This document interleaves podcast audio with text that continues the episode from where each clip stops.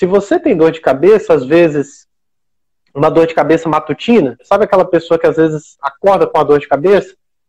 Esse tomar um café pela manhã é uma coisa que pode te ajudar a aliviar a sua dor, tá certo? Se você gosta de café como eu, você está autorizado a tomar no máximo duas xícaras por dia. Você vai tomar a primeira xícara de manhã, a segunda xícara você vai tomar à tarde, estourando até as 16 horas. Passou das 16 horas, a cafeína pode afetar seu sono. E ao afetar seu sono, você vai ficar sem dormir ou vai dormir mal e a sua dor de cabeça vai piorar. Tá certo?